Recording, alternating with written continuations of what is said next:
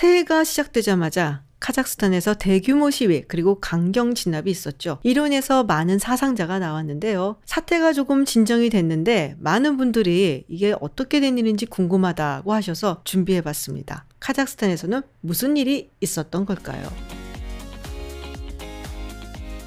안녕하세요. 김지윤입니다. 새해부터 1월 2일 카자흐스탄에서 대규모 반정부 시위가 일어났습니다. 표면적인 이유는 경제인데요. 카자흐스탄의 LPG 가격을 지금까지는 정부가 가격 캡을 씌워서 컨트롤을 하고 있었는데 이거를 없애버렸죠. 그래서 올해 1월 1일부터 LPG 가격이 훌쩍 뛰었다고 합니다. 1리터에 11센트 하던 것이 28센트가 되었다고 하니까요. 어, 두 배가 넘게 뛰었으니까 상당히 타격이 있었겠는데요. 그래서 많은 국민들이 거리로 뛰어나와서 반정부 시위를 했습니다. 그런데 이게 점점 과격화가 되고 그리고 강경하게 진압을 하면서 유혈 사태까지 벌어지게 됐죠. 지금까지 많은 사상자가 나왔다고 하는데요. 여기서 또 한 가지 관심을 끄는 소식이 있었습니다. 바로 러시아가 이끄는 평화유지군 2,500명이 1월 6일 카자흐스탄으로 들어갔었다는 것이죠. 러시아가 이끄는 평화유지군 이게 원래 Collective Security Treaty Organization이라고 하는데요. 소련이 붕괴되고 1992년에 Collective Security Treaty가 만들어집니다. 어, 예전에 나토에 대응해서 만들었었던 바르샤바 조약의 후신이라고 할 수가 있겠죠. 그리고 이것이 2002년 재편이 되면서 Collective Security Treaty Organization이 됩니다. CSTO라고 불리는 이 기구에는 러시아, 아르메니아, 벨라루스, 키르기스탄, 타지키스탄, 그리고 카자흐스탄이 멤버로 가입해 있죠. 그런데 이번에 카자흐스탄의 시위에 여기서 2,500명의 평화유지군을 보냈다라는 것이 유독 화제가 되는 이유는 첫 번째로 이게 사실 국내 시위잖아요. 국민들이 정부의 LPG 가격 정책에 불만을 품고 거리로 뛰쳐나온 것이고 거기에 반정부 시위가 일어나는 것인데 왜 동맹군이 들어왔는가? 그리고 두 번째는 사실 이 CSTO에게 군대를 보내달라라고 요청했던 것이 이번이 처음이 아니었습니다. 그런데 정말로 군대를 보낸 것은 이번이 처음이라는 것이죠. 2020년 벨라루스에서 강력한 반정부 시위가 일어났을 때에도 그렇고, 그리고 아르메니아와 아제르바이잔의 분쟁이 있었을 때에도 군대를 보내지 않았었는데, 유독 이번에만 보냈다는 것이 많은 눈길을 끌게 된 것이죠. 물론 이 평화유지군은 카자흐스탄의 토카예프 대통령이 보내달라고 부탁을 했기 때문에 온 것입니다. 이 CSTO 조약의 4조에 의하면 외국군으로부터 공격을 받았을 때 멤버국들이 군대를 보낼 수 있게 되어 있는데요. 이 부분을 이용을 해서 토가예프 대통령이 군대를 보내달라라고 이야기를 했고 그래서 러시아가 이끄는 평화유지군이 들어가게 된 것이죠. 자, 그럼 카자흐스탄은 어떤 나라일까요? 지도를 보시면 알 수 있겠는데요. 이 러시아 남쪽에 위치한 국가입니다. 러시아와는 국경을 7,400km 함께 하고 있죠. 1991년 소련이 붕괴를 하면서 독립한 국가 중의 하나이기도 합니다. 지도를 보시면 아시겠지만 이 카자흐스탄은 중앙아시아에서 가장 큰 국가이고요. 내륙 국가로서는 세계에서 가장 큰 국가입니다. 자원도 굉장히 많이 묻혀 있다고 하죠. 그런데 독립했을 당시에 사실 가진 것도 없고 인프라도 없고 그래서 경제 발전을 하기 위해서는 이 자원을 이용해서 외국과의 경제 협력을 이끌어내야겠다라고 생각을 했습니다. 그러기 위해서는 안보 면에서도 그렇고 경제 면에서도 그렇고 다각화 외교를 추진해야겠다라고 일찌감치 정리를 했었죠.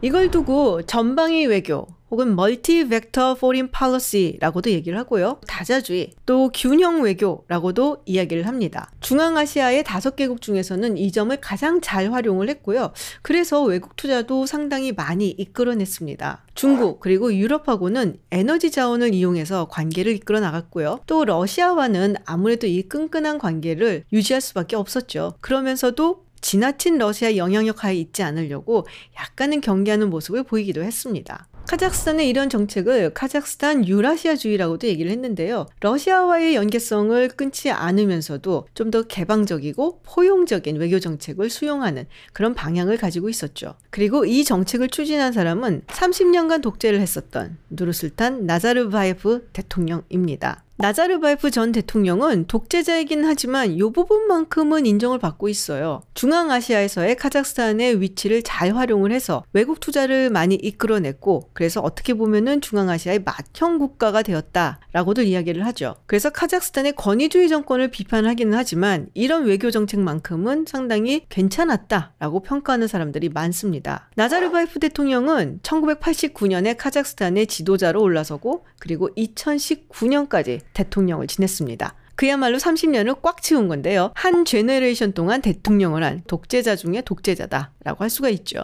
그런데 나자르바예프 대통령이 한 게 또 하나가 있어요. 바로 카자흐스탄의 카자흐화입니다. 아니 카자흐스탄의 카자흐화 이게 무슨 말일까?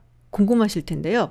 사실 1991년 카자흐스탄이 독립을 했을 당시에 인구 구성은 지금과는 사뭇 달랐어요. 1989년의 인구 구성만 보더라도 러시아인이 약 38% 정도, 그리고 카자흐 민족이 약 39% 정도였습니다. 그 외에 뭐 폴란드, 우크라이나, 타타르, 그리고 고려인이 함께 모여서 살고 있었죠. 특히 러시아와 접경하고 있는 이 카자흐스탄의 북부에는 많은 러시아인들이 몰려 살고 있었는데요. 그러다 소련이 붕괴를 하면서 많은 러시아인들이 자연스럽게 본국으로 돌아가게 됩니다. 이걸 return migration이라고 하는데요. 이후에 돌아간 러시아인 수만 150만 명이라고 합니다. 그리고 여기엔 단순히 소련의 붕괴뿐만이 아니라 이 나자르바예프 대통령의 카자흐화 정책이 주요했다라는 이야기도 있어요. 나자르바예프 전 대통령이 추진했던 카자흐화 정책 중에는 해외 동포 귀환 정책이 있었습니다. 이를 통해서 카자흐족의 인구 규모를 좀 늘려보겠다라는 생각이 있었던 것이죠. 그리고 언어 정책도 있었습니다. 카자흐어의 공식 지위를 인정을 하고 또 사회적으로 카자흐어가 많이 사용되도록 하고 그리고 정부 요직 에도 카자흐인을 많이 임명을 했죠. 그 외에도 러시아인들이 많이 살고 있었던 북부의 카자흐족들을 이주를 시키고 그리고 원래 수도였던 남쪽에 위치한 알마티를 떠나서 북쪽으로 수도를 옮겼는데요. 이곳이 아스타나 그리고 지금은 이름이 누르스탄으로 바뀌었죠. 특히 2010년 이후에는 많은 러시아인들이 경제적인 이유로 카자흐스탄을 떠났습니다. 2008년 세계 금융위기로 인해서 카자흐스탄도 경제 타격을 굉장히 많이 받았고요. 그리고 카자흐스탄의 국민이 되기보다는 그래도 러시아 대국의 국민이 되는 것이 낫지 않겠어? 라는 생각에 러시아로 돌아간 사람들이 많다고 하네요. 30년 동안 독재를 하던 나자르바예프 대통령이 결국 권좌에서 물러나온 것이 2019년입니다.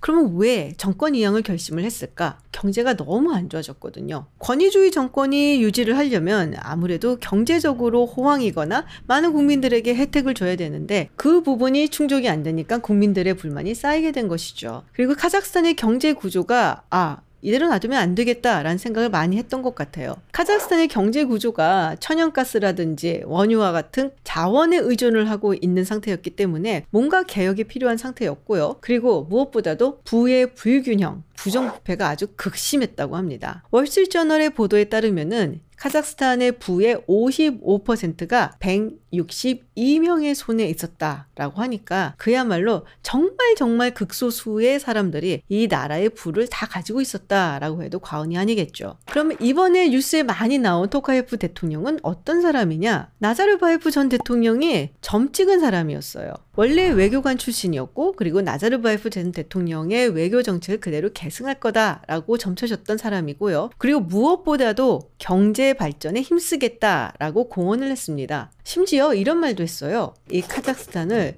국제사회 경제대국 30위 안으로 끌어들이는 것이 목표다. 어, 상당히 야심찬 목표다. 라는 생각이 듭니다. 그런데 결국 권력을 이양하기는 했지만 여전히 나자르바예프 전 대통령이 영향을 크게 미치고 있었다라고 이야기를 하죠. 국가안보위원회의 위원장을 맡고 있었고 그리고 의회에서도 막대한 영향력을 끼치고 있었습니다. 그런데 많은 전문가들이 얘기하기를 아마 이 사건을 계기로 해서 나자르바예프 전 대통령의 영향력은 막을 내릴 것이다 라고 하고 있어요. 사건이 일어나고 사흘 뒤인 1월 5일 토카예프 대통령이 나자르바예프 전 대통령의 국가안보위원회 위원장 자리를 물러나게 했습니다. 그리고 사태가 좀 안정되고 난 후에 토카이프 대통령은 내각을 총사퇴를 시키고 새로운 총리를 임명을 했고요. 이 사태의 근본적인 원인은 이전 정부가 혜택을 주었던 대기업, 그리고 이전 정부에게 돌리는 모습을 보여줬죠. 그렇다면 러시아는 무슨 생각을 하고 있을까요? 일단 카자흐스탄과 러시아는 좋은 관계입니다. 전략적 파트너십을 맺고 있는 관계라고 할 수가 있죠. 하지만 카자흐스탄 입장에서는 러시아의 영향력이 지역 내에서 커지는 것을 약간은 경계의 눈으로 보고 있었거든요. 2014년 우크라이나 사태, 그리고 크림반도 병합 문제라든지, 그리고 최근에 벨라루스가 러시아와 연합 국가를 만들겠다라는 그런 계획을 발표한 것도 그렇고, 아, 이렇게 되면은 러시아가 카자흐스탄도 탐내는 것이 아닐까라는 생각을 할 수밖에 없다는 것이죠.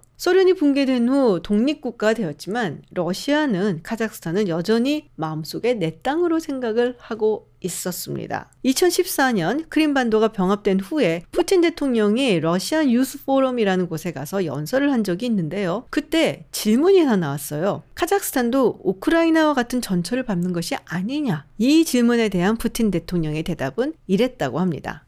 카자흐 민족은 자신들의 국가를 가져본 적이 한 번도 없다. 물론 그렇다고 해서 이번에 카자흐스탄의 사태가 우크라이나라든지 조지아의 경우와 비슷하다고 볼 수는 없습니다. 어디까지나 국내적인 이유였고 또 어디까지나 경제적인 이유였거든요. 또 여기에 더해서 너무 오랫동안 지속됐던 권위주의 정권에 대한 반발이기도 했고요. 민주주의, 그리고 언론의 자유, 표현의 자유를 보장해달라. 그리고 반대파의 의견을 탄압하거나 묵살해왔던 정권에게 반발하는 성격이 훨씬 더 강했다고 볼 수가 있습니다. 반정부 시위였지만 우크라이나나 다른 동부 유럽처럼 유럽 연합에 가입을 하겠다든지 아니면 나토에 들어가야 된다든지 친서방적인 정책을 취해야 된다든지 이런 주장을 했던 것은 아니었거든요. 그래서 시위대가 요구하는 것도 간결합니다. LPG 가격을 낮추고 정치적 자유를 허용을 하고 그리고 지역 선거에서 정부에서 자꾸 꽂아 놓는데 그러지 말고 우리가 좀 선출하게 해달라 뭐 이런 것들이라고 할 수가 있죠. 물론 토카예프 대통령이 굉장히 강경하게 대응을 했었어요.